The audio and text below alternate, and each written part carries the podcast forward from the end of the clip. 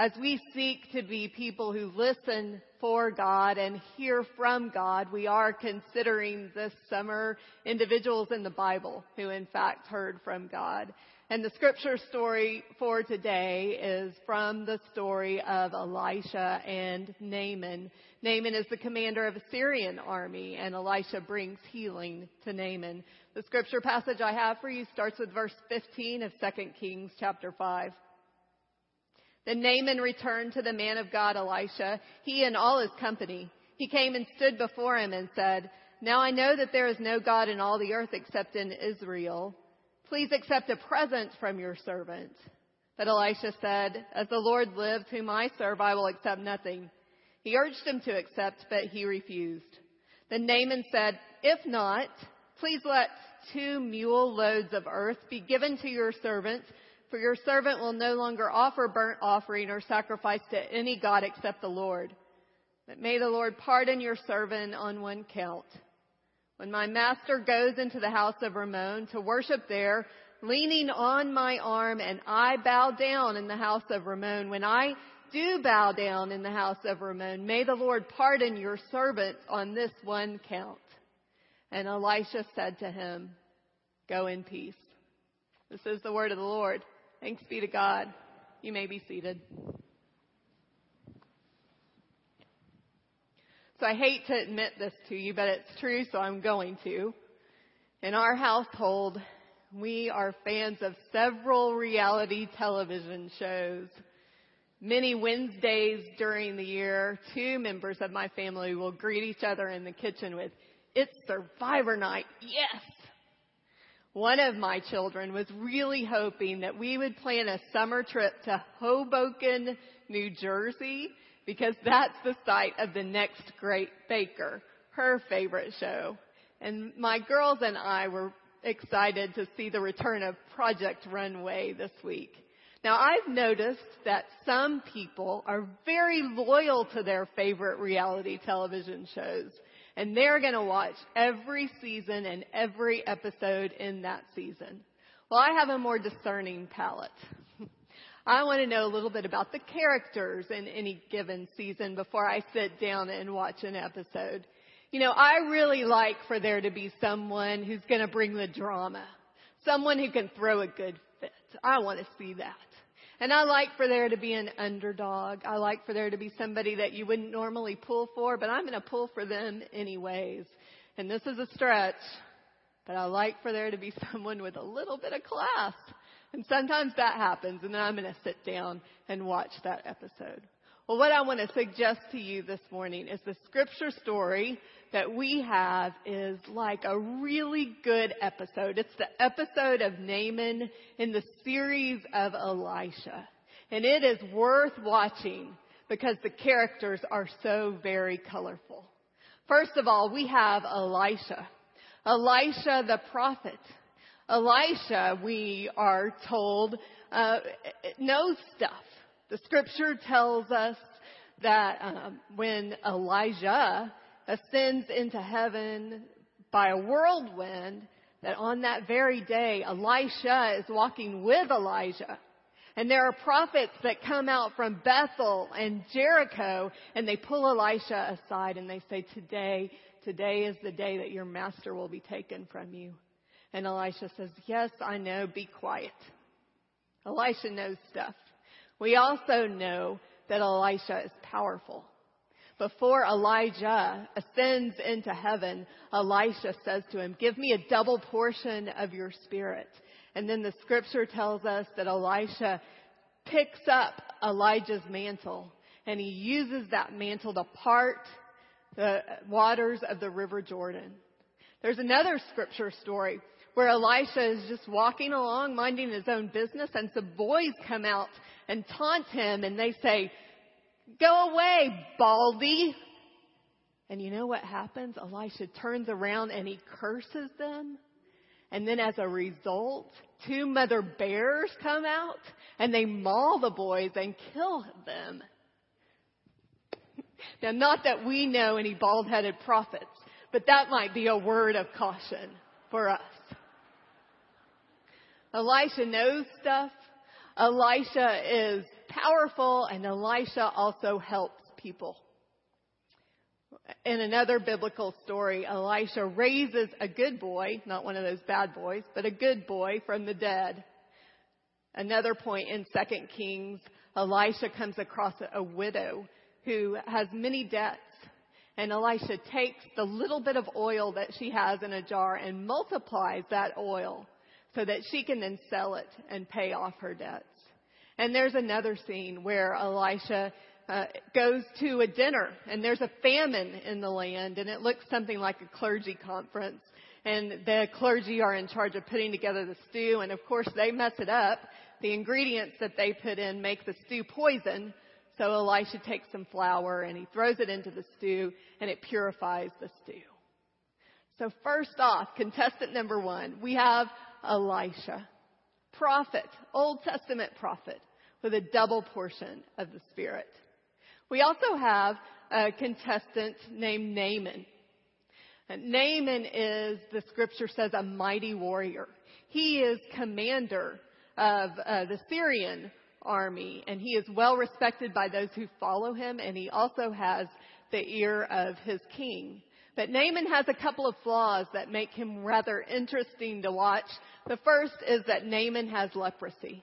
And this is problematic. It's an incurable disease that Naaman has. And then as far as the Israelites community and ritual is concerned, it makes him unclean. So the Old Testament book of Leviticus says that one who is a leper must live outside of the community, that they must dress in torn clothes, and that as they walk along, they are to cry out, unclean, unclean, so that nobody comes near them. That makes Naaman kind of an interesting fellow, but even more intriguing than that is the fact that Naaman plays for the other team.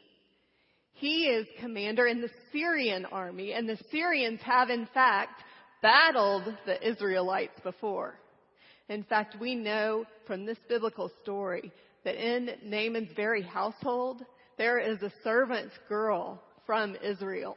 So he took her captive one of God's own people, he has captive in his own home. Now, I don't know about you, but I've met the prophet Elisha and I know the temper that he has and I would say things don't look very good for Naaman.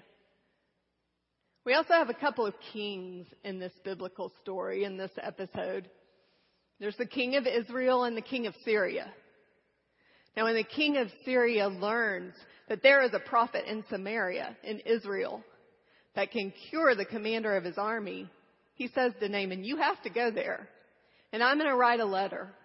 And in this letter, I'm going to say, Dear King of Israel, when my servant Naaman reaches you, I know that you will provide for his healing, that you will bring healing.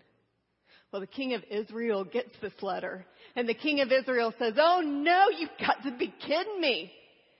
Who does he think I am? Does he think I'm God? Only God can cure leprosy. He's trying to pick a fight with me.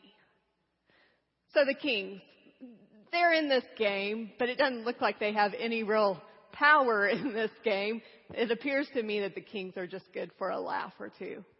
And then you might notice in this episode, I don't know, you might not, because they're not named, but there are some servants in this episode.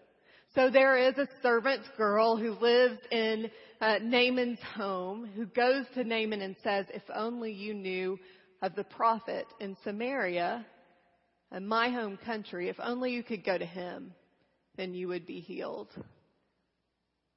And then Naaman does in fact decide to pack up his belongings and go to the prophet Elisha. And when he arrives at Elisha's doorstep, well, Elisha sends a messenger out. So it's good. The good news is Elisha doesn't smite him. but the bad news is that Elisha doesn't greet him either. But it's this messenger who brings word to Naaman. You must go and wash yourself in the river Jordan seven times and then you will be cleansed. Well, this is really puts off Naaman. He doesn't like it at all. It makes him angry and he's just ready to go home. But it's his servants that say to him, you know, we know you. If the prophet had sent a word to you that was difficult for you to do, we know that you would do it. But this is easy, so why not try it? So Naaman then does in fact go to the Jordan River. He washes himself seven times and when he comes up out of the water, the scripture says that his skin uh, is, is restored like that of a boy.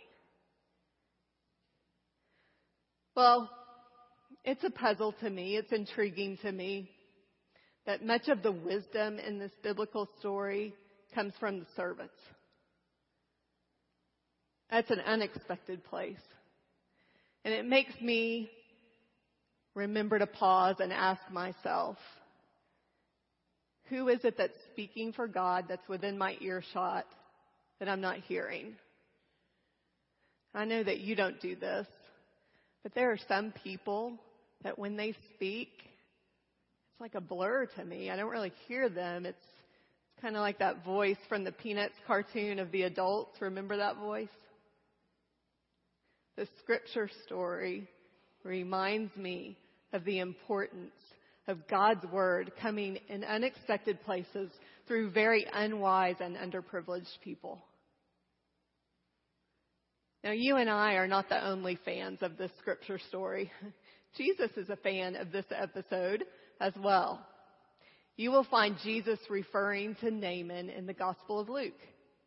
The Gospel of Luke tells us that Jesus goes to the synagogue and he takes out the scroll of Isaiah and he reads from the scroll in his hometown in Nazareth and he rolls that scroll back up to put it away. And he says to the people who have gathered in the synagogue today, as you hear these words, they are being fulfilled in your presence. And the people among themselves say, wow, he's impressive. Isn't that not Joseph's son? That can't happen. He can't do that. Not here. And then part of Jesus' response is to say to them, in the time of Elisha, there were many lepers in Israel, but only Naaman was cleansed. It's as if what Jesus is saying is the order that you know is being turned upside down. The procedure and the rules that you rely on are no longer good. The God who is the God of Israel is now the God of everyone. Things are really being shaken up. And the people run him out of town. They're offended. I get that. There is a certain degree of security in order and proper procedure and doing things the right way. I am very much a person who likes to do things the right way and say the right things, and I often am right. I got a video from a friend this week. It was a Rob Bell teaching on wonder. And one of the things that Rob Bell said is that Jesus never taught, blessed are those who are right. It's a shame. It was my opportunity to have my socks blessed off, I think. No. Instead, Jesus brings in a new order, a reversal. Things are shaking up. Things are going to be different. Now, I think that my favorite place of offense in this scripture passage is the part of the story that Marcia talked to the children about. It's when Naaman arrives at Elisha's doorstep and Elisha doesn't come out. Because I know that's not right. I know that that's not hospitable and that's not the way to treat a guest. Scott Hare reminded me this week that in this time and in this place, Elisha would have known that he had a guest coming for at least that day. For several hours ahead of time, he would see the guest coming. But Elisha doesn't come out. You know, I learned this year as I went through faith walking that you can overlook me all you want and that doesn't bother me at all. But if you disrespect or you dismiss me, if I've thrown my hat in the ring, if I want to participate in a particular game, it really stirs up my anxiety if you disrespect or dismiss me. I can remember a few years ago a neighbor calling to tell me that we had been left off of a list for a birthday party in the neighborhood just to tell me that we'd been overlooked. And before I could think about it, my first response was, oh, whew, that's good news. I didn't want to do that. but disrespect is a different thing as far as I'm concerned. You know, I've grown accustomed being in this community for the last 17 years to just a certain degree of friendliness. You all are very kind to me and to my family.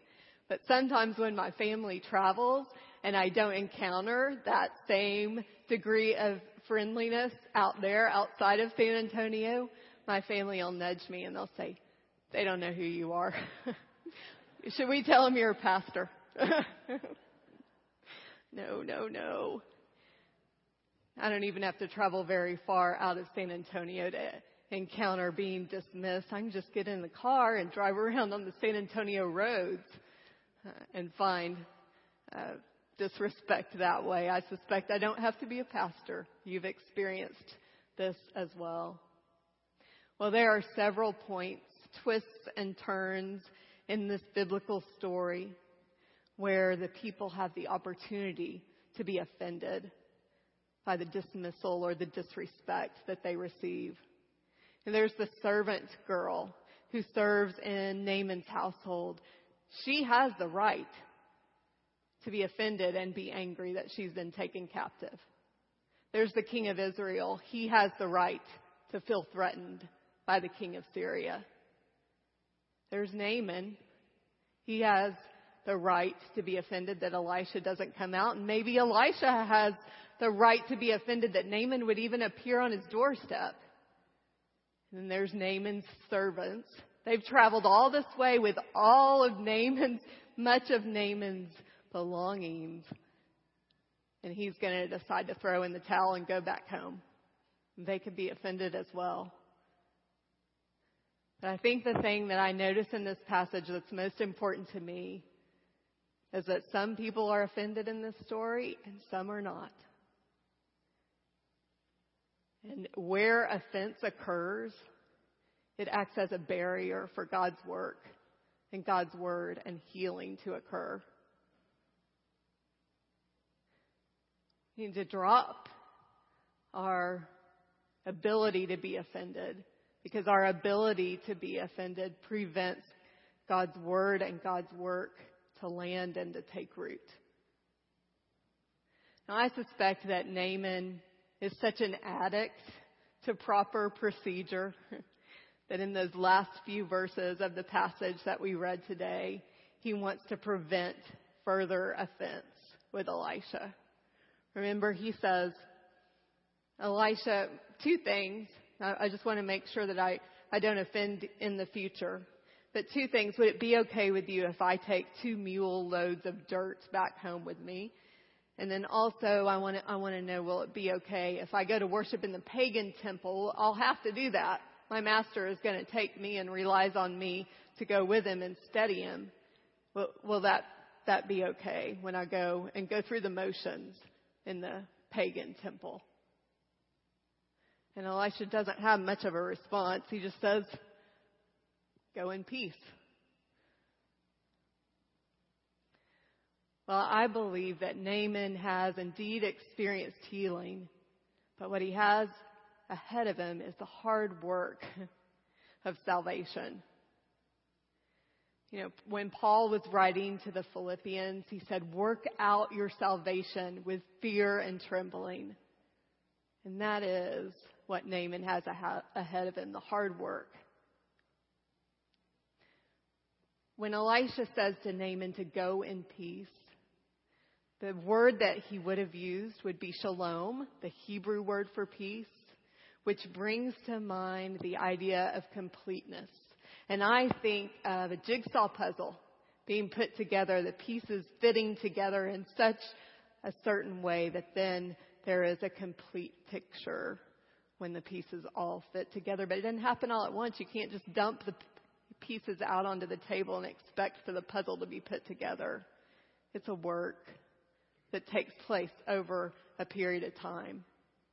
As Paul was writing to the Philippians, he said, whatever you find, whatever you find that's true, whatever is honorable, whatever is just, whatever you find that's pure, whatever is pleasing, whatever is commendable, whatever is worthy of praise, think on these things and do the things that you've seen and heard me do. And the God of peace will go with you. Focus not on the things that are likely to offend, but instead focus on the unexpected places where God's Spirit is doing work. And the pieces come together. Go in peace.